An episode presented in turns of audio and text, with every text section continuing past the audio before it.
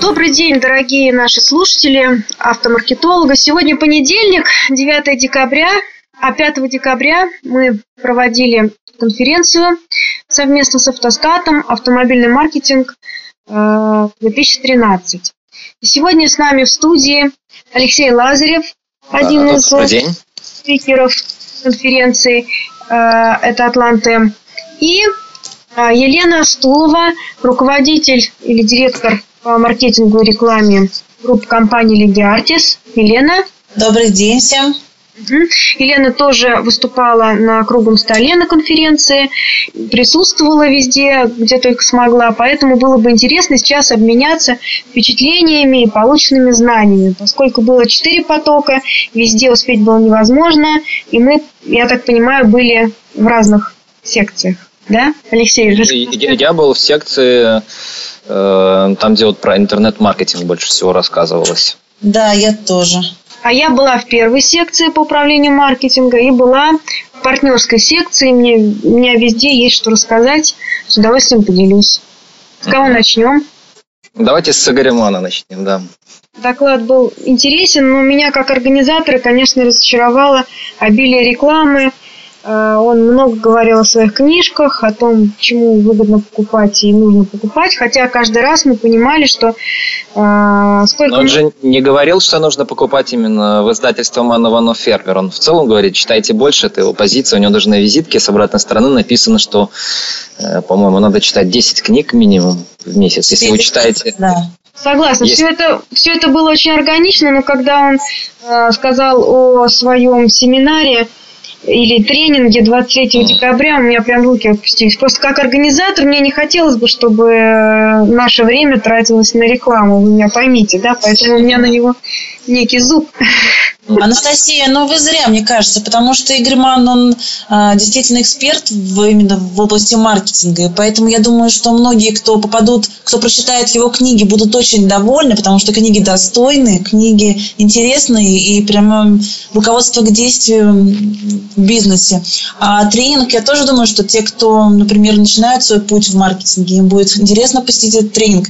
Это, я думаю, что у Игоря Манна не всегда так, он маркетолог в первую очередь сам себя, поэтому ну, лишним это не показалось. Я думаю, что это уже все привыкли к, к его такой вот к его такому образу. Но качество его книг и тренингов, я думаю, что хорошие, поэтому это, не страшно. Да, мне да. запомнилось, он говорил о книжке номер один. Сейчас... Она разве вышла? По-моему, только собирается к выходу номер один. Да, вот это да, да, да. Это он э, написал книгу о том, как сделать маркетинг самого себя. Правильно я поняла? Я не читал, не знаю, но слышал, что вот готовятся к выходу, да. По-моему, она еще не, не издана. Я не видел, чтобы она... Только вот э, в Твиттере его читал о том, что собирается быть. И маркетинг самого себя или вообще как быть номер один? Как-то такой вот, по-моему.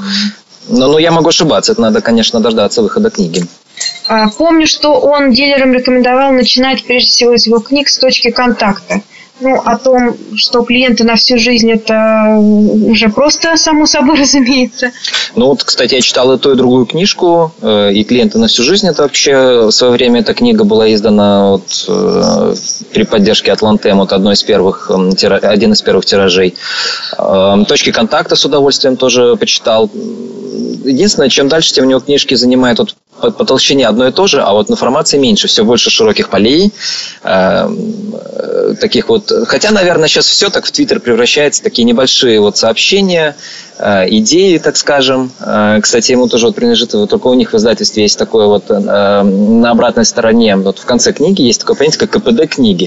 То есть mm-hmm. вы читаете книгу, отмечаете идеи, которые есть. В принципе, идеи действительно они присутствуют. Для кого-то больше, для кого-то меньше, в зависимости от того, как он давно там с маркетингом работает. И делить на количество страниц, потому что бывает одна классная идея, но там тысячу страниц и КПД никакой. А бывает так, что ну, действительно мало страниц и ноль идей. Это тоже плохо. Вот. Нужно, чтобы было оптимально. Чем больше идей на количество страниц, тем лучше. Вот. Ну, там, его книги с разным успехом можно вот ка пэ дэ там тоже скачать. Но опять же, это, наверное, все индивидуально. Нельзя сказать, что это какой-то абсолютный показатель. Вот. Но книги, да, достойны, их надо читать. Точки контакта – это действительно важно. Да, да, да, согласна абсолютно. Угу. Лена, а вы что от Манна подчеркнули для себя? Ой, ну вы знаете, прям Америку он для меня не открыл. Скорее напомнил о том, что нужно делать, что зачастую мы забываем. Но он молодец, он все здорово рассказывает, скажем так, концентрирует важные вещи. Да, систематизирует. Он как вот наш российский, как российский Котлер. Вот, да, да. Он, наверное, себя так в чем-то и тоже позиционирует, сходя на вот эти конференции, когда к нам западные гуру приезжают. Очень активно систематизация, по сути, занимается от российского маркетинга, потому что он все-таки, наш маркетинг российский, отличается от зарубежного, вот эти фишечки, какие-то идеи. И вот сейчас мысль, мысль ушла. Вот мне запомнилось про внутренний маркетинг, как он обратил наше внимание, и про то, что действительно, помните, и на Адама Смита, и на последних вообще всех конференциях, это как тренд такой, когда руководители обращают внимание на то, что в первую очередь во главу угла надо ставить отношение к сотрудникам, а уж как вы относитесь к сотрудникам, ну, руководство, глава компании, так сотрудники будут относиться и к клиенту. Ну вот, кстати, Алексей, вы, по-моему, в своей презентации упомянули о том, что у вас именно это в компании сделан акцент, и даже увидела книгу, которую Манн рекомендовал «Обнимайтесь от своих сотрудников». Ну, действительно, у нас вот позиционирование так определено, раз вы уже упомянули, это стать, быть лучшим работодателем и быть самым клиенториентированным. Это вот у нас есть такое понятие, как задача о правом угле. Действительно, есть такое понятие позиционирования. Кто-то знает четкое определение в маркетинге позиционирования. У нас это как задача о правом угле. То есть вы должны определить две оси, в рамках которых ваша компания будет в верхнем правом угле, а все остальные компании будут, ну, ближе к центру, так скажем. Может быть, не факт, что вы находитесь уже в этом месте, но это вот вектор, куда вы будете двигаться. И вот для нас две оси – это быть самым клиентоориентированным и быть лучшим работодателем. Вот мы выбрали эти две оси и по ним, собственно, движемся. Да, и по каждой оси можно найти и книги, и какие-то конференции, которые посещают или должны посещать сотрудники компании, ну и, соответственно, какие-то мероприятия, действия должны быть направлены в эту сторону. Вот вспомнила просто свою мысль. Игорь Манн действительно очень много систематизирует знаний, и часто действительно, вот одна из его тоже известных книг «Маркетинг без бюджета». Очень много отзывов по ней читал, особенно когда она стоила там, по-моему, девять-десять тысяч, вот самая первая редакция тоже этой книги. Многие в отзывах писали так, что идеи в чем-то банальные, известные, но вот если там кто-то тоже в отзывах писал, а сколько из этих там, пятьдесят две идей, например, у вас реализованы? Получается, что в лучшем случае там пять-шесть, может быть, идей, они действительно реализованы. То есть много лежит на поверхности, но не, ну, не, не сделано. Поэтому зачем говорить о каких-то высоких технологиях, когда элементарное не сделано? Да, абсолютно. Я раз с визиткой. Скажите, кто называет на бейджике, да, или на визитке менеджер по продажам? Да, и рассказывала о том, что никто не любит, когда ему продают. Не делайте своего менеджера не менеджера по продажам, а менеджера, дающего счастье. Ну, кстати, вот он ему подсказал завести такую должность, как адвокат клиента. У нас реально есть человек с должностью адвокат клиента на визитке. Уровня директора автоцентра он может отменить или, наоборот, ну, грубо говоря, принять решение в, там, в пользу клиента, когда даже директор автоцентра может быть против, и это решение будет обязательно к исполнению. И в, и в этом случае автоцентр еще получает у нас такую черную метку, а потом подводит статистику по количеству черных меток э, среди всех автоцентров Атлант-М. Ну, то есть многие вещи, о которых он говорит, э, может быть, для кого-то это кажется теорией, но те компании, с которыми он сотрудничает, э, ну, где он выступает консультантом, так скажем, э, ну, в общем-то, если они действительно реализовывают то, что он говорит, ну, это какие-то плоды свои приносят, действительно. Так что это не просто слова. Да, Алексей, кстати, скажите про поводу вашего адвоката, клиента. Откуда имя такое у него родилось интересное? Это про какое имя? Но... Денис Козлов? Нет, это, это не совсем адвокат клиента. Адвокат клиента – адвокат клиента, это человек. А Денис Козлов – это собирательный образ онлайн-консультанта. Ну, всегда, в последнее время, даже не всегда, в последнее время говорят, что нужно очеловечивать компанию. Компания – это конкретные люди. И вот почему Денис Козлов? Ну, Денис как-то понравилось, а почему Козлов? Запоминающаяся фамилия, многие как-то вот... Э, не знаю, вот, э, если честно, мне тоже было непонятно, со мной меня не спрашивали, когда выбирали тоже это имя, фамилию. Э, ну, понравилось нашим собственникам, много там разных вариантов обсуждалось, но потом уже, когда приняли такое решение, ну, приняли и приняли, ведь, в принципе, не в этом же суть, но оно запоминается. Ну да, согласна. И, и вот на этом и был сделан упор, а то, что там какое-то там имя такое, ну, придумали так, сделали. Ну, я хотела обратить еще внимание на публику, которая у нас собралась на конференции. Это было где-то сто восемьдесят - сто девяносто представителей автобизнеса, из них сто человек, а конкретно девяносто девять человек из автодилерских предприятий. То есть такая интересная э, выборка, на которой можно было бы, конечно, делать свои исследования. Много из регионов народу было, примерно половина из регионов, я имею в виду дилеров. А мы вот в нашей секции даже опросы проводили, когда была дискуссия по поводу мобильных приложений. Э, мобильное приложение, либо мобильная версия сайта, мы прямо проводили опрос, кто там продавал в этом году автомобили, через интернет или нет, кто в каких социальных сетях, э, кто, у кого в компаниях есть есть личный кабинет или нет личного кабинета. Очень было показательно. Так вот, что человек сколько было, наверное, пятьдесят, э, мне кажется, вот, ну, сорок. Если у вас был полный зал, зал рассчитан был на семьдесят человек. Ну, я допускаю, что там уж не каждый стол был занят, но в целом очень, ну, это тоже какая-то выборка есть. В чем-то репрезент... А, причем мы, э, когда заговаривали о мобильном приложении автоцентра, мы понимаем, что здесь все-таки собрались именно люди, которые, э, ну, так или иначе с этого бизнеса или связаны с ним. Поэтому мы проводили еще вот опрос, у кого установлено мобильное приложение одного из интернет-магазинов, не автобизнеса, а именно из интернет-магазинов, там, например, М-Video или MediaMarkt, ну вот у них у каждого есть свое какое-то мобильное приложение, потому что в чем-то приложение от дилера, оно вот по функциям похоже. Там тоже склад автомобилей, табло выдачи автомобиля, может быть, история обслуживания. Также вот и в интернет-магазинах тоже есть там история покупок, склад или вот этот сам магазин. И вот подняло руки, по моим примерам, прикидкам пятнадцать процентов. То есть вообще почти у всех есть смартфоны. Были, правда, люди, у кого еще все-таки кнопочные телефоны, но в целом у всех смартфоны. И вот из них пятнадцать процентов установлено мобильное приложение какого-то из интернет-магазинов. Причем половина из них, я еще тоже, вот, мы там опрашивали, пользуются соцсетями, ВКонтакте либо Фейсбуком. И, кстати, очень мало, там буквально единицы подняли, кто в Одноклассниках сидит. Вот. Для меня это было немножко удивительно, потому что, ну, по-разному бывает, где-то Одноклассники и больше, но в такой вот у нас как-то э, такая аудитория на автомаркетологе. Алексей, может кто... быть, кому-то стыдно говорить про Одноклассники? А что стыдного? Ну, не знаю, у нас директор на Одноклассниках сидит, это, ну вот, почему, что здесь такого? Ну, не то, что он сидит, пользуется, ну, там друзья, а, а, Одноклассники... Многие считают, что Одноклассники это для детей, для для подростков, и говорить о том, что... ВКонтакте тоже считается для детей, для подростков. Тем не менее, ВКонтакте даже чуть-чуть больше, чем в Фейсбуке подняли.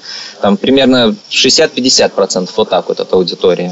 Ну, кстати, если говорить о социальных сетях, я когда была на партнерской секции, Михаил Финков, нет, прошу прощения, Russian Promo, представитель Russian Promo Святослав, он рассказывал, что, изучая аудиторию, он рассказывал про таргетированную рекламу в социальных сетях, они выявили, что автомобильная аудитория больше тусуется ВКонтакте, это сорок один процент, а двадцать процентов в Фейсбуке, и всячески настраивал на то, что эти сети нужно использовать в части таргетированной рекламы, что там клик, стоимость перехода тридцать рублей, и это очень даже здорово. Мне кажется, тут все зависит от бренда автомобильного. Так как-то нельзя сказать, что... Потому что... Безусловно, может, да, я согласен. Там, да, в, конечно. ВКонтакте, ну, а если Audi, то Facebook. Я думаю, он усредняет, но средний массовый бренд... Э- Про них он говорит.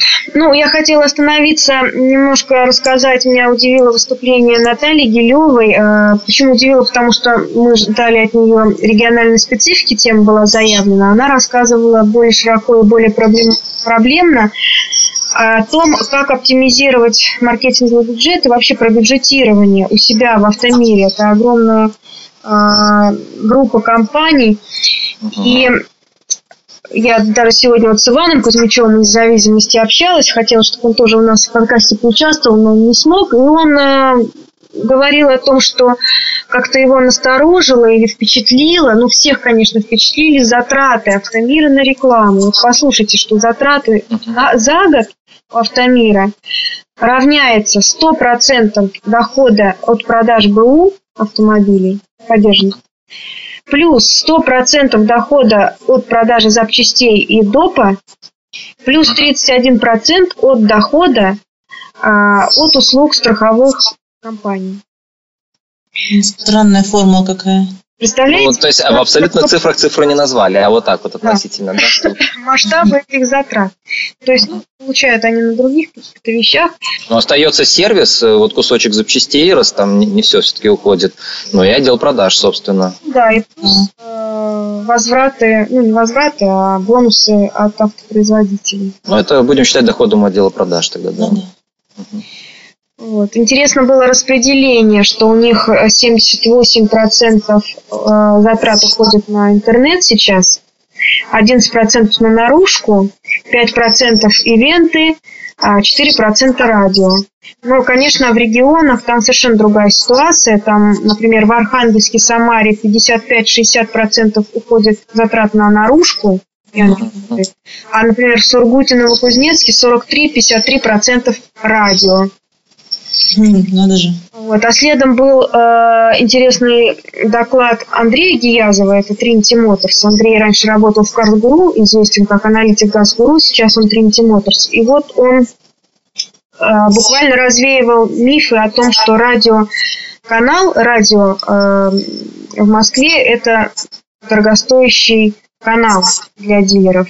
Он, например, сказал, что за последний год, это был две тысячи двенадцатый - две тысячи тринадцатый, рывок радиорекламы, в два с половиной раза дилеры увеличили затраты свои на рекламу на радио. И, она, и это будет этот тренд, это будет увеличиваться. Дилеры находят а, недорогие каналы, где прекрасно пиарятся, размещают свою рекламу, показывал графики, разрушил совершенно миф о том, что э, радио с утра и вечером только востребовано, да, слушается. Он показал, там совершенно нет этого падения днем. За... А он не рассказывал, как это они понимают? Это опрос... опросами или как они выявляют это? Откуда эти данные? Ну, что вот днем нету падения. То есть по телевизору понятно, там э, есть некая выборка, где... Он... На... Можно поставить датчики, посмотреть, как люди смотрят, переключают каналы, в какой момент они это делают. А по радио как? Тоже с датчиками? Или откуда вот? Ну, здесь он опирался на исследование Т Н С. Mm. Ну, понятно, у них там технология своя, понятно. Угу. Вот, то есть, ну, днем тоже надо транслировать, оказывается, радио. Конечно, в Москве пик на десять - одиннадцать часов, но не, нельзя сказать по графику, что он прям настолько выражен, что потом идет просто падение. Слушай, ну, понятно, что в регионах минус два часа, то есть там с семи до восьми или там с семи до девяти, наверное, тут будет пик. Но, тем не менее, нет после этого провала. Вы знаете, по радио, на самом деле, сейчас забавная вещь. Слушай, как раз-таки в эти пики в рекламном модуле идут одна за одной рекламные ролики. Audi, бэ эм вэ, Шкода, Infiniti. И уже, мне кажется, не знаю, о какой... Другой рекламы и нету, да? О какой эффективности может идти речь, если mm. только какие-то нишевые радиостанции, как Мегаполис. Вот я слушаю, там не так много рекламы. Наверное, есть какая-то своя нишевая аудитория, но я боюсь, что там... Она такая узкая, что эффективности... Ну, я бы поспорила по поводу радио, потому что как-то, не знаю, послушайте... Да, скепсис остается, скепсис остается. Вы посмотрите еще презентации, посмотрите там некоторые цифры. И, например, он приводит довод о том, что сейчас клиентам не важно, где регионально находится дилер, ему важно качество обслуживания, ну, какие-то другие параметры. Поэтому можно э, распространять радиорекламу на довольно-таки широкие ареалы. И даже некоторые в областях, где еще чаще, чем в столице, используют радио, они ближлежащие районы тоже туда распространяют свою радиорекламу, понимая, что могут привлечь даже из соседнего города к себе. Там она работает. Здесь боятся э, больших затрат. Насколько я понимаю, Trinity Motors где-то двести тысяч тратит. Рублей. двести? Да. Это даже немного. Как-то. Это очень мало, да. И он там. То есть потом... это один-два, наверное, радио, радиостанция, а то и вообще только одна какая-то. Они говорили, на какую станцию, нет? Посмотрите, зайдите на презентацию. Mm-hmm. А, очень интересно, да, сейчас зайду. Заинтересовало, да? Не, ну, конечно же, опыт коллег всегда интересен. Но это небольшая стоимость, конечно же, для радиорекламы. Он еще сопоставлял. Вы можете двести тысяч потратить на телевидение Подмосковья. Угу. Ну, это все-таки телевидение. Или вы можете э, увеличить частоту и распространять рекламу на радио. Считаю, что радио более эффективно. Угу. У нас Один. это первый доклад по радиотеме, поэтому это было очень интересно. Мы не могли найти спикера, и вот наконец-то кто-то появился, у кого есть какие-то исследования, какой-то опыт в этом. Еще, конечно же, очень сильно зависит от того, какое сообщение, потому что одно дело, когда производитель или марка размещают рекламу, выводится на рынок какая-то новая модель, либо обновленная модель, и нужно проинформировать, что вот она наконец-то появилась в России, вот у нас в такой-то день будет презентация по всей дилерской сети. То есть, как информационный повод, радио, конечно же, наверное, очень быстро, за недорого можно донести эту информацию, потому что люди, в общем-то, через радио, когда передвигаются в автомобиле и потребляют эти новости, и когда они узнают что-то из области новости, ну, это действительно человек там как-то где-то откладывает и, может быть, планирует вот, там, посетить либо конкретно в клиентском мероприятии вот в этот же день, либо чуть позже уже понимает, что это точно будет наличие в шоуруме и в тест-драйве эти автомобили.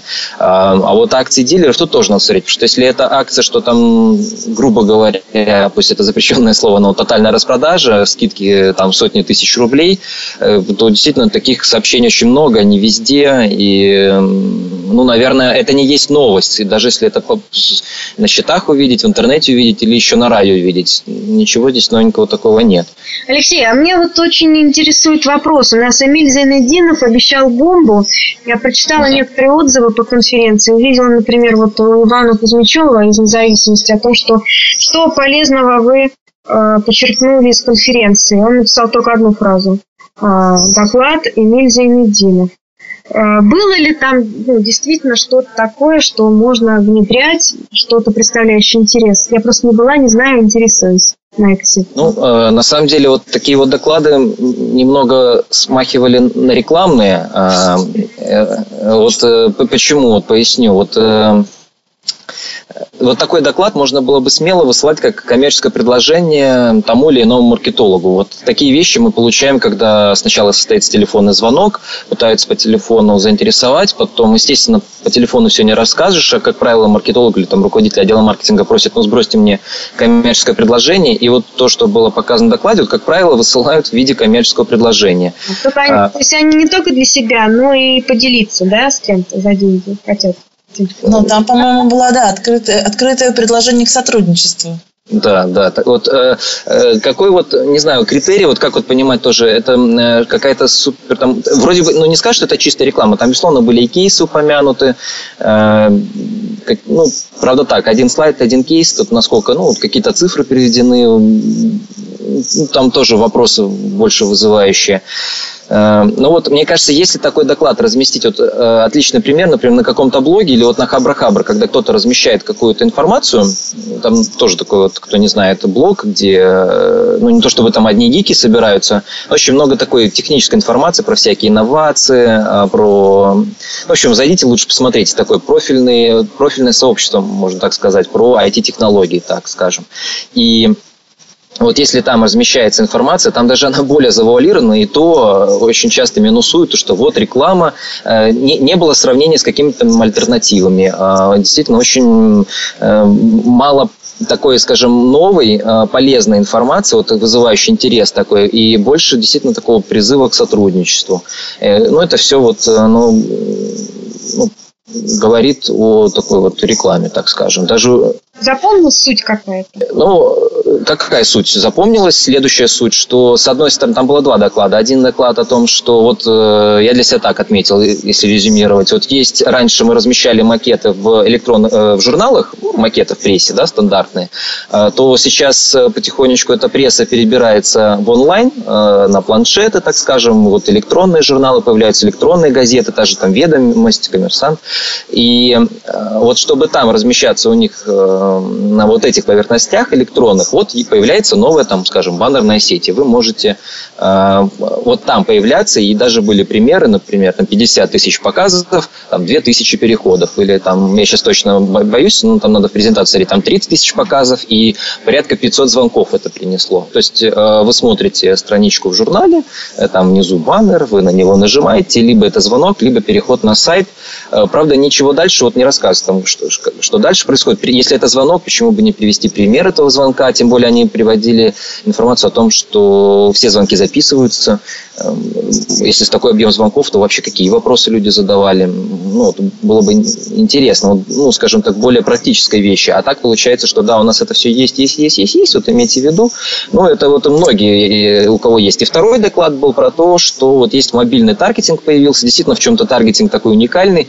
Мы привыкли к какому таргетингу? Есть контекстная реклама, то есть в контексте какого-то сообщения мы размещаем рекламное сообщение. Есть таргетированная реклама, как в соцсетях, когда мы можем выбирать не только там, мужской и женский пол, около какой станции метро живет человек, но также таргетировать рекламу в зависимости от того, в какие группы входит человек. Ну, он же что-то лайкает, какие-то новости выбирает. То есть в зависимости от его поведения таргетировать свою рекламу. Это в соцсетях. А вот появляется еще новый геотаргетинг, так называемый, когда вы можете размещать рекламу в зависимости от того, около каких вышек перемещается человек, и задавать условия. Он просто там появился, либо он там... Если, например, больше девяти часов, скорее всего, это сотрудники, на них не надо. Если он там заехал туда на полчаса или на час, скажем, ну, это вот какая-то аудитория, которая недалеко от вас ездит. Вы можете выбрать вышки, которые недалеко от вашей точки. То есть, в общем-то, более выгодная реклама, когда вы размещаете рекламу точки продаж. Сейчас много появляется вот приложений, где пуш-уведомление возникает в зависимости от того, вот проезжаете вы мимо какой-то там окружности вокруг этой точки или нет. Вот вы пересекли этот такой, скажем, некий виртуальный круг, да, вокруг этой точки, раз, у вас пуш-уведомление появилось. Вот, в принципе, мобильные приложения позволяют такого рода, кому, так, такого рода коммуникацию осуществлять с пользователями вот данного приложения. Я думаю, еще мы много чего узнаем, и вот все это только развивается. И, в общем-то, ну, с этой точки зрения для кого-то это, да, новая информация, это было интересно, но не хватало вот каких-то практических примеров, потому что э, там сразу же, да, какие-то идеи возникали, вот можно так сделать, и да, было, да, да, да, действительно, это, вот, да, мы бы даже сами не додумались, потому что мы не в этом бизнесе, действительно, так это можно было использовать. Мне кажется, если делать полезный доклад, то вот такие вещи надо было бы, ну, заранее, э, вот, под... Э, уже чуть ли, ну, понятно, что маркетологи вроде люди мыслящие, они должны сами додумываться, как этот инструмент использовать. Но, тем не менее, мы такие же клиенты для подрядчиков, от которых все эти технологии предлагают. И если эти технологии не просто сказать, вот у нас технологии, сами решайте, что с ней делать. А вот прямо, ну, подсказать даже, как это можно использовать, инструменты. И если уже э, с кем-то он использовался, пусть э, эта там, ну, компания, например, бесплатно могла использовать, но э, она дала в качестве обратной связи вот этот кейс, пример э, с цифрами, и вот, вот уже эти цифры показать, то, конечно же, вот это гораздо более познавательнее, чем просто вывалить, вот, смотрите, вот у нас новая технология, пожалуйста. Э, там, думайте, что с ней делать, вы же маркетологи. Э, ну, вот такие вещи... Как правило, на, вот даже я вот упоминал ресурс Хабрахабр, они сразу рекламными считаются и там минусуются. И... Ясно. А, а, Елена, а вы что полезного себе, себе вынесли для своей работы? Что вот прям завтра внедрять будете? Было что-то такое? Да, конечно. Вот как раз-таки Алексею хотела сказать спасибо. Очень много интересной информации. Я вообще за вами слежу постоянно, потому что вы для меня, ну, я имею в виду компанию «Атлант-М», конечно, mm-hmm. Вы одновременно вроде бы незаметная компания, ну, так глобально, да, нигде особо не светитесь. Но вот заходя к вам на сайт, слежу за вашими обновлениями, я понимаю, что все так планомерно, все очень грамотно, уверенно, поэтому много от вас берем к себе. Вот, поэтому для меня было очень интересно ваше мнение по поводу мобильных приложений, потому что у нас это на следующий год тоже в планах запустить. Угу. Очень было интересен ваш доклад про email-маркетинг, потому что мы это все к этому хотим, ну, к этому стремимся, да, потому что понимаем, что email это м- такая вещь, но у нас проблема с их сбором. Угу. Ну, вот, э, пер, первый шаг действительно это научиться собирать эти e-mail. Мы эту проблему еще в две тысячи двенадцатом году для себя вот, э, обсудили, решили, увидели, сколько у нас, какие клиентские базы, сколько у нас по факту e-mail. А когда еще посмотрели, сделав рассылку, сколько реальных e-mail, а не ошибочных, так скажем, технических, э, увидели, что ну, вообще практически их и нету. База большая, а имейлов нету. И да, действительно, мы планомерно вот двигаемся для того, чтобы эту базу пополнять, причем там, ну, хорошими, качественными e-mail'ами. И тот же личный кабинет, зайти в него невозможно, не оставив компанию свой e-mail настоящий.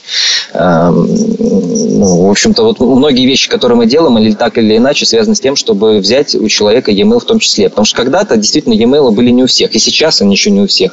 Но сейчас все-таки, особенно с мобильными телефонами, э, смартфонами, айпэдами, э, ну, мобильный e-mail, э, он практически у каждого есть.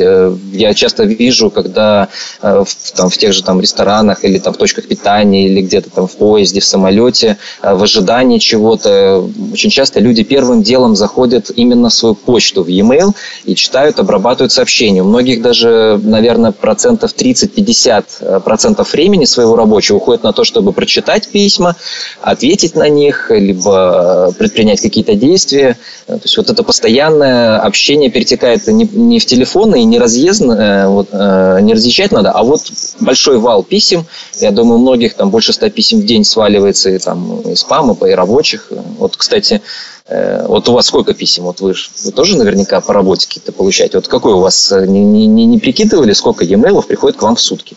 Вот, например, вас нету э, в течение двух-трех дней, вот на конференции приходите, а у вас столько-то писем красненьких. Не обращали внимания, сколько таких? Конечно, обращала. У меня в среднем в день сто пятьдесят-двести писем.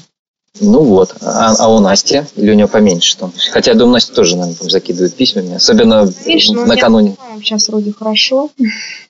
Что хорошо, не слышал? Ну, со спама нет, то есть у меня uh-huh. сорок писем. сорок Uh-huh.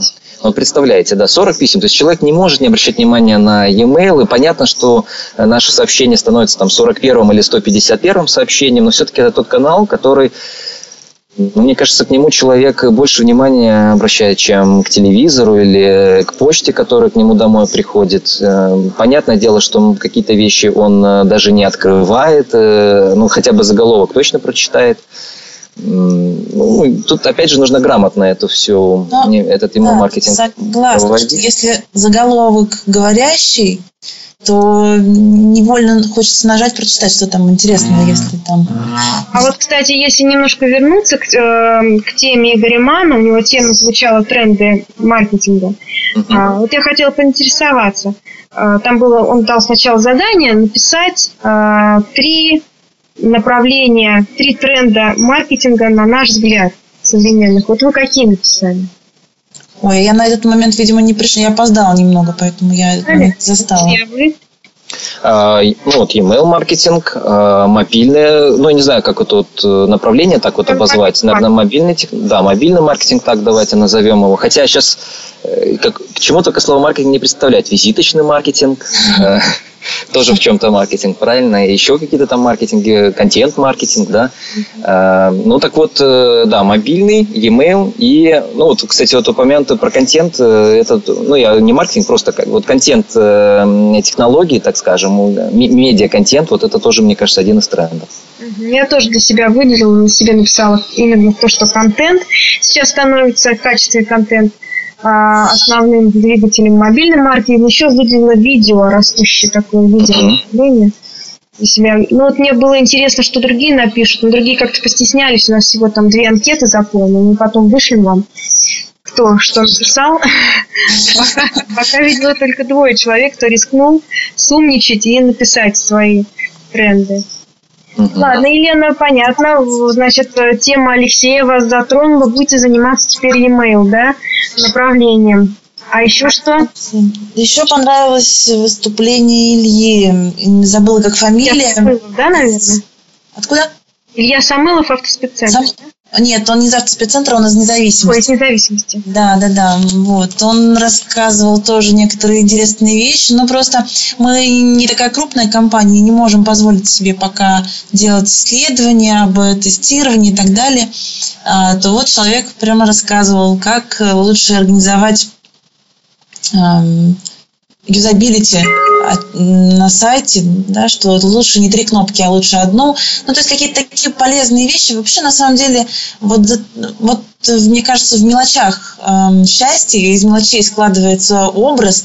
Поэтому, мне кажется, даже какие-то маленькие такие вот идеи, подчеркнутые, подчеркнутые из презентации, они очень ценны, потому что их берешь, их внедрение, внедрение их не стоит особых усилий, mm-hmm. вот, но они могут принести реально, как бы, увеличить конвертацию даже заявок с сайта. Поэтому вот его мне еще понравилось выступление Ильи.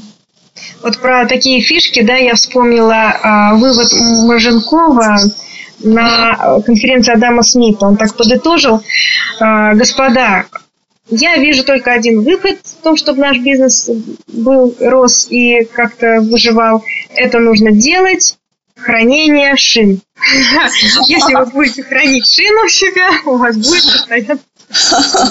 Да, можно задорого, да, удерживать клиентов, заниматься клиентоориентированностью. Он не говорил, кстати, что заниматься не нужно, но один из самых простых способов, банальных таких вот, которые позволяют удержать клиента, это хранить его резину у себя на сервисе. Значит, мы начали, не договорили об докладе Ильи Самылова, да, что-то там было интересное. Расскажите там, что же такое было, какую мысль вынесли? А, ну, Илья, он просто несколько дал рекомендаций, так скажем, по юзабилити, по использованию кнопок, что uh-huh. лучше писать, что лучше не писать. Несколько идей, кстати, по поводу, опять же таки, сбора. Ну, поделитесь этими идеями. А, э, ну, собственно говоря, он приводил пример, как они делали анализ э, АБ-тесты, вот эти, да, сплит-тесты, когда... Да, да, да. Там, когда сначала была указана комплектация модель, вернее, автомобиль, марка, модель, комплектация, очень много подробной информации и три кнопки, там, рассчитать кредит, еще что-то, я точно сейчас не вспомню. Там, э, и конвертация была не столь высокой. Когда они сделали одну кнопку «получить особое предложение», то там у них конвертация сразу же резко возросла. И поэтому он говорит, не делайте много кнопок, не рассеивайте внимание клиентов, э, сконцентрируйте его на одной кнопке, чтобы он на нее, на нее наверняка кликнул. Вот. Также он рассказывал про... Про очень интересную, кстати, вещь. Как раз-таки, если обращаюсь обратно к теме имейл-маркетинга, как они собирают имейл-адреса. У них есть, значит, акции. Ну, во-первых, он тоже опять говорит, что по статистике люди выбирают автомобиль в течение полугода, они смотрят сайт и заходят на один, на другой, на третий. И вот если такой человек зашел к вам на сайт, он сейчас не планирует покупать автомобиль, он просто ищет, собирает информацию, то внизу под акциями они предлагают подписаться на рассылку новостную человека. То есть тем самым они его в свой, так скажем, эф пэ ка, да, вот, вот человека э, добавляют. И ему ненавязчиво, там, там, нередко э, интересную информацию по акциям э, скидывают. И опять тоже интересная штука, да, вот я, например, редко подписываюсь, вот у Мана у них есть ресурс про фишки. Я там подписалась, получаю рассылку. Но это крайне редкий случай, потому что обычно я нигде не регистрируюсь, потому что думаю, что потом просто спамом завалит. А у них там хорошая надпись такая маленькая под этим окошком, что мы не будем вас спамить, мы будем вам э, отправлять только полезную информацию, вы в любой момент сможете отписаться, мы будем отправлять информацию не более там, одного раза в неделю. То есть такая э, располагающая к доверию фраза, как-то сразу хочется запомнить. То есть какие-то вот такие мелочи, да, которые люди э, обращают внимание, дают. То есть он тоже рассказывал про то, что у них э, сразу увеличилось количество имейлов, подписок.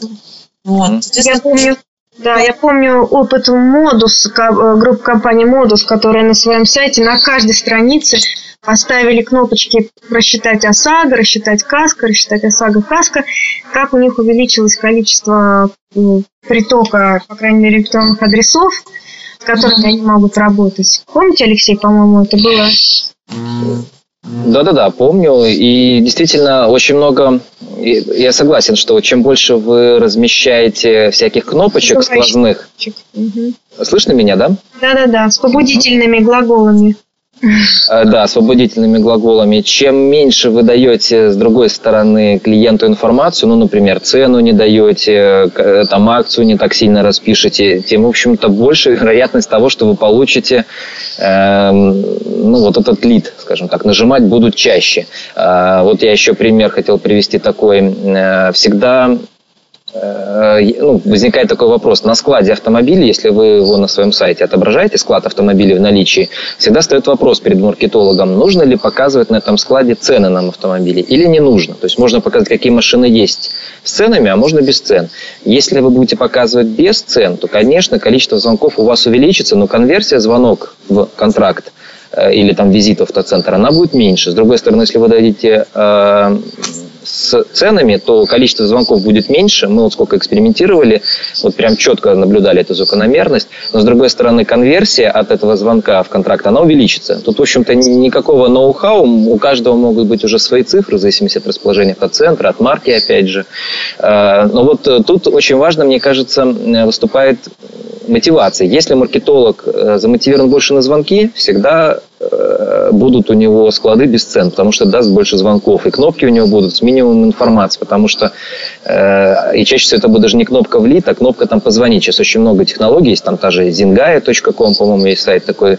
Вы можете поставить кнопку на сайт, и прямо с сайта можно звонить. Если у человека, безусловно, есть микрофон на компьютере или даже там на iPad, вы можете прямо вот звонить с сайта. А, то, то есть здесь... Ну, в общем-то, ничего такого супер нового нету, но у каждого автоцентра действительно свои какие-то есть цифры, и э, действительно очень интересно иногда сравнить свои цифры, если вы их, конечно же, знаете, с теми цифрами, которые получают ваши коллеги, когда проводят всякие сплит-тестирования, пытаются поменять цвет кнопки, подвинуть кнопки. Э, я я как-то вот читал когда-то кейс компании Озон, что вот они кнопку немножко сдвинули, сделали ее, по-моему, красной, а не зеленой, или наоборот, с красной на зеленой. И у них сразу там конверсия там, процентов на двадцать подскочила. Но единственное, для себя, конечно, я это вот не закреп... Во-первых, у нас сайт совершенно другой. Во-вторых, у нас цвет кнопок, он регламентирован гайдлайнами. Поэтому для меня эта информация отложилась только в том, в том срезе, что цвет кнопки и ее расположение иногда в несколько пикселей вот сдвинуть важно, или там размеров поменять. Очень важно для конверсии. Это не один-два процента, это иногда может быть там десять-двадцать процентов конверсии добавить. И с этим важно Важно действительно экспериментировать. Поэтому опыт коллег всегда показывает, вот в какой области еще можно какие-то эксперименты проводить. Ну и дальше это, эти эксперименты не нужно проводить вечно, нужно один раз это вот пройти этап и сделать так, как приносит, приносит максимальную конверсию конкретно в ваших реалиях, так скажем. Потому что действительно очень много на этой конференции было рассказов про лендинг-пейджи, там это еще более актуально, потому что лендинги, они как раз призваны для того, чтобы увеличить конверсию от входящего трафика в, в звонок. Звонки или в заявки. И очень много рассказывал, что вот есть лендинги, там должен быть call to action, должны быть там какие-то моменты, он должен быть там на один экран. Все это тоже вот важно. Но я бы вот разделял бы все-таки лендинг-пейджи, опять же, на два типа. Это, с одной стороны, лендинги, призванные собирать заявки. Там действительно он должен быть не больше одного экрана, картинка. Можно даже вообще текста не писать или название, там буквально модели. И одну большую красную кнопку большим шрифтом написанную. Поверьте, будет очень хорошая конверсия, будут нажимать, потому что больше все равно ничего нету. Ну и какую-то такую заманиловку, call to action, там узнает только вот по этой кнопке уникальное предложение. Кроме как не через эту кнопку, по-другому это предложение вы не узнаете. Будут нажимать. Другой вопрос. Вот Игорь Манн на этой конференции, по-моему, про это не говорил, но на сайте Литмашины, который он тоже курирует, про это тоже много рассказывается, что только два процента от трафика действительно готовы морально к нажатию этой кнопки. Остальным эта кнопка или вот этот призыв к акции, он не нужен. девяносто восемь процентов других людей, ну, примерно девяносто восемь процентов оставшихся делятся напополам. Половина, они по ошибке, можно сказать, зашли, их заманила вот откуда-то там контекстная реклама, может быть, или случайно не нажали. А вторая половина, она еще даже по сайту полазит, то есть они чем-то заинтересовались, они не готовы нажимать и предпринимать какой-то экшен, но они готовы получать в дальнейшем полезную информацию, вот как, как раз для этого мы говорили, мы читаем какие-то инструменты для маркетологов, и чтобы каждый раз не искать этот сайт, не заходить, а чтобы это нам на почту приходило, мы нажмем, подпишемся, для того, чтобы эти инструменты сваливались нам в почту. Это как раз уже такой вот призыв не услугу заказать там, того или иного агентства, а призыв к тому, что вот вы можете сейчас просто уйти, а можете подписаться и будете получать и в дальнейшем наши полезные вот эти фишечки, инструменты. Обещаем, что там будет э, совсем мало рекламы или вообще не будет. Будут только полезные инструменты там, для интернет-маркетолога, например. И в этом случае этот лендинг, он призван не собирать лиды на э, продажу, а просто собрать, ну, как бы взять ниточку с этим клиентом, чтобы второй раз за него не платить тридцать-пятьдесят рублей, чтобы опять его на сайт пригласить. И это совершенно другой лендинг. Он как раз-таки может больше давать полезной информации. Как правило, это не один экран, а такая длинная простыня на несколько экранов. Но это все равно одна страница. И человек, прочитав этот лендинг, долистав его там до конца, поймет, что действительно информация полезная здесь бывает. И надо бы как бы держать руку на пульсе, быть в курсе того, о чем здесь рассказывается, и подписывается, оставляет свой e-mail. А вот, кстати, Алексей про кейс э, говорил. Я вспомнила прекрасный кейс, э, приводил в партнерской секции, где я была модератором, э, где э, было не так много дилеров, что жалко, мы могли бы обсудить больше, если там было больше народу. Но понятно, что все люди ушли в интернет-маркетинг. И э, мне просто застрял в голове этот кейс, настолько он был феноменальный, поставил все с ног на голову. Значит, дилер Kia, э, у них были, были такие позиции. Это, это дело касалось контекстной рекламы. Нужно было оптимизировать как-то вот эти контекстные деньги. Они тратили семьдесят процентов на контекст в Яндексе, и у них стоимость звонка была три тысячи девятьсот сорок рублей. И тридцать процентов тратили на Google, там стоимость звонка была тысяча восемьсот тридцать рублей. За шесть недель это агентство с помощью э, преобразования запросов и переброса постепенного, причем постепенного, они пошагово показывали, как они э, играли, значит, с перебросом контекста из Google, то есть из Яндекса в Google, и доросли до такого показателя. То есть было семьдесят процентов на Яндекс, стало двадцать девять процентов на Яндекс и семьдесят один процент на Google. И у них выросла конверсия, у них стоимость звонка снизилась до тысячи двухсот рублей в Яндексе и до девятисот восьмидесяти рублей в Гугле при таком распределении. Ну, конечно, они там запросами поработали, но это был, конечно, феноменальный кейс, у меня прям в голове застрялся. Ну да, сейчас очень много по контекстной рекламе предлагают э, не просто вот берите контекстную рекламу, это, наверное, одна из самых технологичных, э, одно из самых технологичных направлений в интернет-маркетинге. Уже предлагают такие технические системы, причем у каждого агентства они либо свои, либо купленные, они не дешевые, которые э, скажем, контекстную рекламу ставят на одну полку с техническими системами вот на биржах, которыми пользуются, для того, чтобы принимать решение, какой портфель акций э, нужно приобрести, как его менять, что-то продать, что-то подкупить. Вот ключевые слова – это, по сути, те же акции. Они дают какой-то трафик с какой-то конверсией. И вот эти бюджеты, которыми располагают интернет-маркетологи, вот в, если говорить языком этих программ, это, по сути, некая сумма денег, которую нужно потратить, чтобы сформировать портфель этих ключевых слов, которые приносят вам дивиденды в виде конкретных там, переходов. И, конечно же, так же, как вот в больших портфелях очень много акций, все не проанализируешь вручную, также здесь ключевых слов вообще сотни, тысячи, и ни один человек сам вот это все в купе ну, не, не решит эту задачу, э, как оптимально где-то убрать э, бюджет, где-то добавить какие-то ключевые слова, э, там, поменять их даже позицию. Э, вот эти системы призваны как раз помогать э, перераспределять эти бюджеты, двигаясь, так сказать, от минимума к максимуму. Есть в математике, если говорить там, математическим языком, минимаксные задачи, когда мы, э, скажем так, небольшими движениями движемся к, э, к кривой максимума. И, ну, исходя из исторических данных. Естественно, здесь такое допущение, что тот опыт, который у нас был в прошлом, его можно применить и в будущем, и он не будет кардинально другим. Тогда действительно можно двигаться вот к этим максимальным э, точкам, э, более оптимально распределяя средства э, между вот разными ключевыми словами. Э, действительно, это работает, э, это действительно оптимизирует ваши бюджеты. То есть тут уже в зависимости от цели, либо вы за те же деньги получите больше переходов, либо вы то же самое количество переходов сможете получать за меньшие деньги. Ну вот, в зависимости от того, что вам нужно, действительно с помощью да, вот этих... получилось и большее количество переходов, и меньшее количество денег. Алексей, а что там вот тема мобильной рекламы? Вы присутствовали при раскрытии этих вопросов? Ну, мы же уже как бы коснулись, по-моему, этого вопроса, что вот что-то мобильная реклама. Просто рассказали, какая она может быть. В журналах вот в онлайновых можно показывать баннеры, только эти журналы вот мы на планшетах, на телефонах открываем, и вот, пожалуйста, вам баннер будет на этом. Приводился пример, вот кейсы были журнал Forbes, по-моему, еще какой-то журнал. И да, человек читает этот журнал в электронном виде, и там есть баннер, нажав на который он получит либо звонок, либо переход на какой-то да, сайт. Да, об этом мы говорили. Но вы собираетесь внедрять, нет? Мы еще, наверное, посмотрим, потому что вот раньше как, вот, как раньше продавали рекламу в журналах, показывали, вот смотрите, у нас такой-то тираж, хотя это тоже эти цифры были под вопросом, под большим, потому что тиражи могли быть изображены одни, а на самом деле, ну, как вот проверить, сколько на самом деле было распечатано, продано этих журналов. Также и здесь. Сейчас вот непонятно, сколько в России или там в Москве и Московской области читают люди журнал Forbes или Ведомости в электронном виде. Ну, вот сколько цифр. Вот редко об этом говорят, продавая эту рекламу. Дальше встает вопрос, ну да, уже на примерах можно посмотреть, сколько вот людей пользуются, какой из них процент реально нажмет на этот баннер.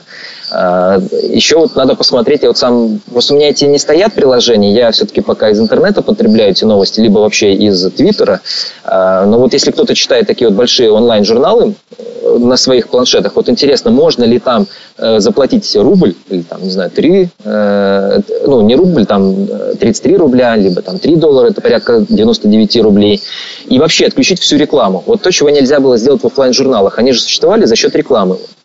Когда делают онлайн-журнал, он, по сути, предоставляет своим пользователям выбор. Либо вы пользуетесь мной бесплатно, но потребляете рекламу, и эту рекламу уже продает там, автомаркетологам, например. Либо он предлагает клиентам скачать журнал, заплатить там, ну, кто-то за доллар, кто-то за три, рубля, три доллара, э, избавиться от этой рекламы в журнале, он ее потребляет. Так вот, мне кажется, те, кто профессионально вот, действительно потребляет эти новости, интересуется, он скорее заплатит и не будет вообще никакой рекламы видеть. Это удобно. Удобно. А это же издание получит эти деньги вот за счет вот этих вот как раз оплат.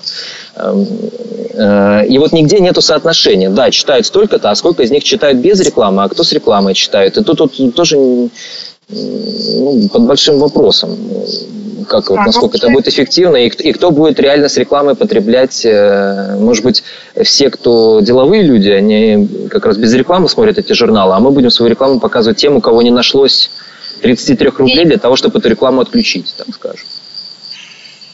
Именно поэтому, когда был э, кейс, я вот просто почему-то не знаю, то ли я сам готовился к своему докладу, не задал вопросы, сейчас я просматриваю эти презентации, э, возникает вопрос, вот, можно записывать было звонки э, тем людям, ну, человек нажал на баннер, позвонил и э, записался разговор. Вот было бы очень интересно послушать, что же за разговор, это реальные клиенты звонят или нет. Мобильной рекламы, да? Да, да, да. Ну, опять же, вот этого не было пока. У вас еще пока скепсис, да? Вы бы что проверили бы, да? Конечно, здесь надо еще а смотреть, вы... пересматривать. Ну, я согласна сейчас. В принципе, ситуация такая, что, ну, по, по, моему, по, моей, по моему мнению, контекст уже какая-то просто гонка бюджетов, битва бюджетов.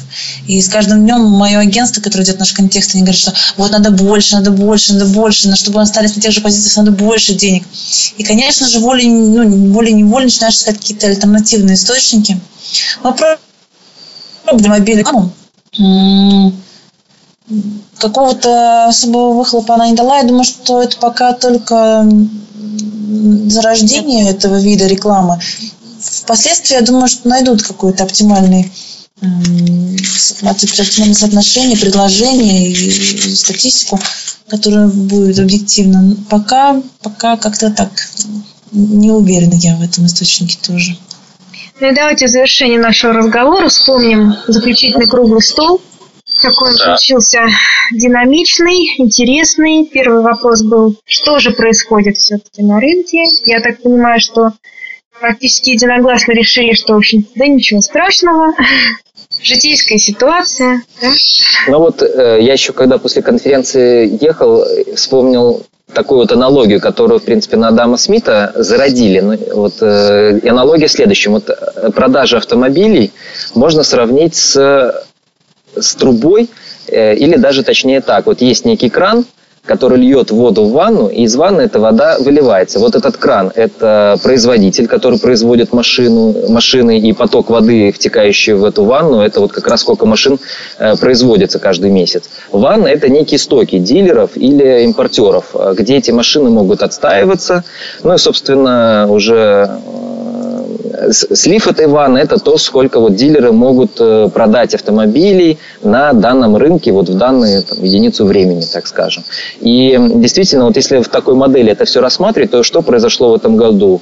Более избирательное отношение к автомобилям произошло вот перераспределение, так как-то вот спроса называли, несоответствие спроса и предложения. То есть краник в этом году лил больше, чем э, ванна могла вылить этой воды, поэтому ванна это наполнилась. И те предложения, которые дилеры вот, э, высказывали, например, улучшить условия консигнации, уменьшить проценты по кредитам, на самом деле не решают проблему в корне, чтобы выливалось из ванны больше. Они, по сути, надстраивают такие боковые стенки. Ванна может накопить больше, но это не есть решение проблемы. Проблема в том, что заливается ванну больше, чем из нее выливается. А, а вот уже вот эту проблему как разрубить? Ну, с одной стороны, нужно действительно, вот мы говорили о том, что лучше как-то планировать. Вот исходя из чего было принято решение вот по каждому бренду, что нужно залить в эту ванну столько-то там машин, например. С другой стороны, все производители, импортеры говорят, что дилерам нужно работать над качеством своих продаж, увеличивать вот это вот горло, через которое вот эти машинки со склада будут переходить, ну, непосредственно к покупателям. Ну, и, и просто не хочется сейчас все эти опять э, слова поднимать, что как называлось-то взаимно. То есть, как, с одной стороны, дилеры говорят, нужно заливать корректно и лить то, что нужно рынку, и тогда это будет выливаться быстрее. Э, скажем так, э, можно же лить не воду, а мед. Он еще будет через те же самые условия, э, через те же самые дырочки будет выливаться еще медленнее. Э, можно лить более такую жидкость, которая быстрее будет выливаться, которая сама себя продает, так скажем. А с другой стороны, безусловно, можно и работать над увеличением этих дырочек, чтобы выливалось в рынок это все быстрее. В общем, вот если на эту всю модель смотреть, здесь действительно сразу становится понятным, где какие есть, какой есть потенциал для того, чтобы, ну, ситуация была здоровая, так скажем, чтобы ванна это не переполнялась. И становится все тогда понятно. Алексей, это позиция владельца, там, собственника, а позиция маркетолога? Что, он сверлит а, дырочки еще? Вот как раз маркетологи, которые работают в дилерских компаниях, да, их задача сверлить вот эти дырочки в ванне, чтобы как можно больше и быстрее вот эти, э, да, вот эта вода или автомобили, они вот выходили, находили своих владельцев. Это задача маркетологов дилерских предприятий. Вот, э, с другой стороны, задача маркетологов на импортерах как раз в том, чтобы или отдела продаж импортеров как раз-таки видеть постоянно, сколько выливается, и стараться быстро реагировать на э, насколько заливается. Это раз. Во-вторых, помогать вот маркетологам, опять же, делать эти дырочки. А сейчас получается, что э, вот, вот эти споры наши о стандартах маркетинговых, получается, что маркетологи импортеров, они видят только одно – бренд. Как? Делать так, чтобы маркетологи делали дырочки, но эти дырочки были в стандартах марки. Им не важно размер этой дырки, очень часто выливается ли вообще с нее что-то, или это такая глухая дырка. Главное, что она сделана по стандартам. Вот это их волнует больше. А маркетологам на местах действительно важно, чтобы с них, с этой дырки что-то шло. И вот у них такие вот проблемы. Понимаете? Вот, вот э, в этой аналогии действительно, если ехать, ну вот я когда ехал с конференции, думал, да, почему, если сравнить машину с трубой, вот, ну, на самом деле это труба вот, от производства до клиента, э, только она неровная, а вот где-то еще есть такой накопитель, где это все, это склады, стойки, где это все э, скапливается, и дальше маркетологи именно дилерских компаний кровно заинтересованы, они на это замотивированы, их постоянно толкают, если вдруг э, с этих складов вот, уходит мало. Что, что мы не находим в поддержке как раз в маркетологах импортерских структур, что у них какие-то задачи совершенно другие. Редко они задумываются над тем, как сделать товар лучше, чтобы он продавал себя сам, чтобы не надо было платить миллионы-миллионы рублей э, и клиента одаривать скидками, подарками, купи-купи. Э, вот. Должно быть все в стандартах, а чтобы товар сам продавался, чтобы реально эти инструменты, которые мы используем, они там помогали э, продаваться. Вот меньше, вот об этом гораздо меньше на лидерских встречах говорят. Да, но а, главный это вопрос а, дискуссии был, как оптимизировать маркетинговый бюджет в условиях вот этих изменений. Получили ли мы какие-то ответы?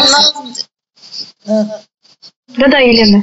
На самом деле, да, вот как, как раз-таки я хотела сказать, что круглый стол, тема-то была одна, но, по сути, ее-то и не раскрыли, мы как-то все о глобальном обсудили, а что с рынком, а что да как, а, по сути, каких-то вот таких банальных советов, что же делать, да, так как-то мы и не обсудили.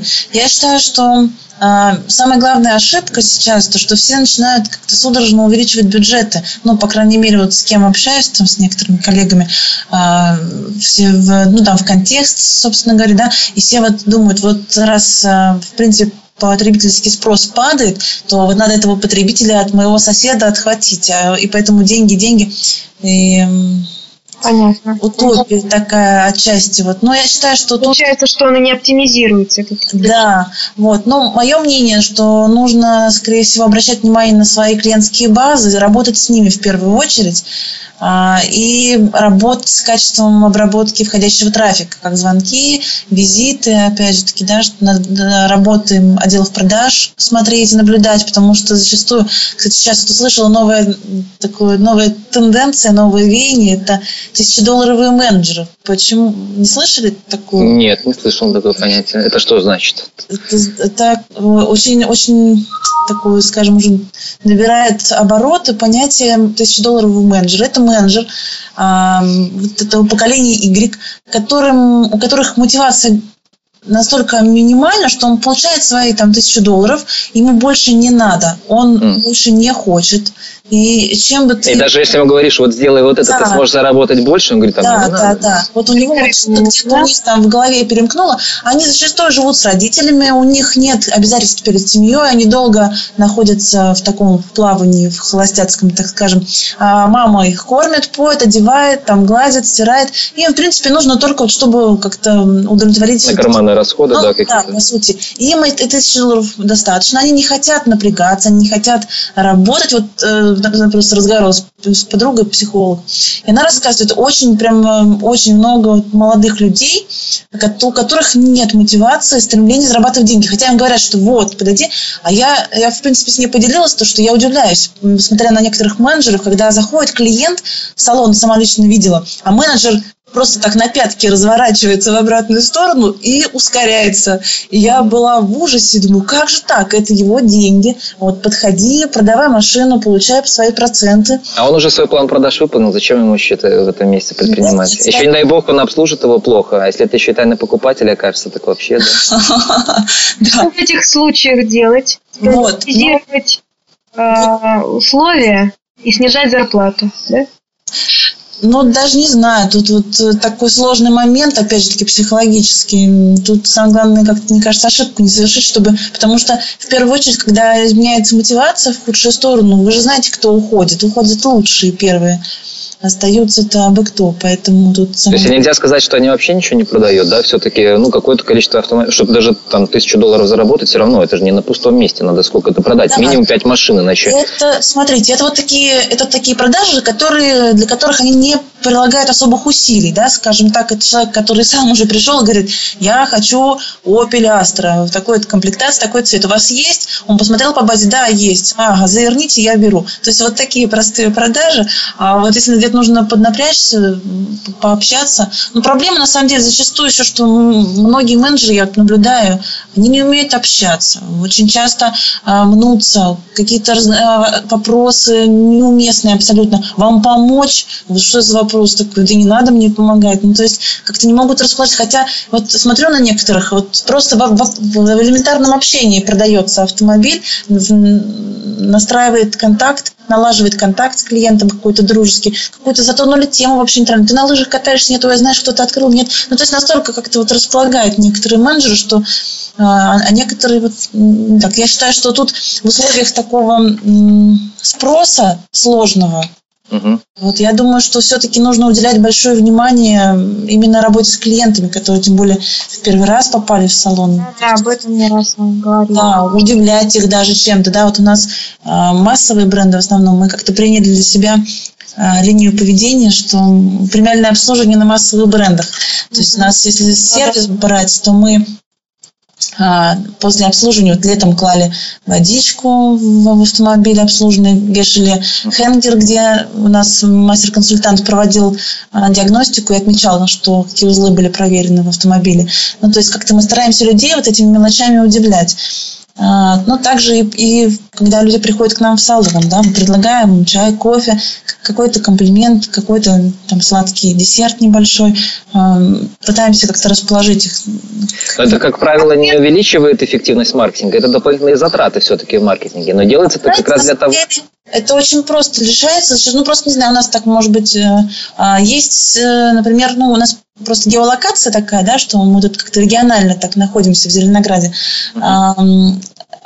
И у нас есть супермаркеты, которые, в принципе, хотят тоже как-то на, на, нашу целев... на наших клиентов как-то повлиять, что-то донести, какую-то свою информацию. И у нас, получается, они нам привозят эти печенья, а мы их ставим их в стойку, ну, грубо говоря, в шоу- шоуруме, а, в зоне клиентов, да, что человек уже ассоциирует эти сладости с этим супермаркетом.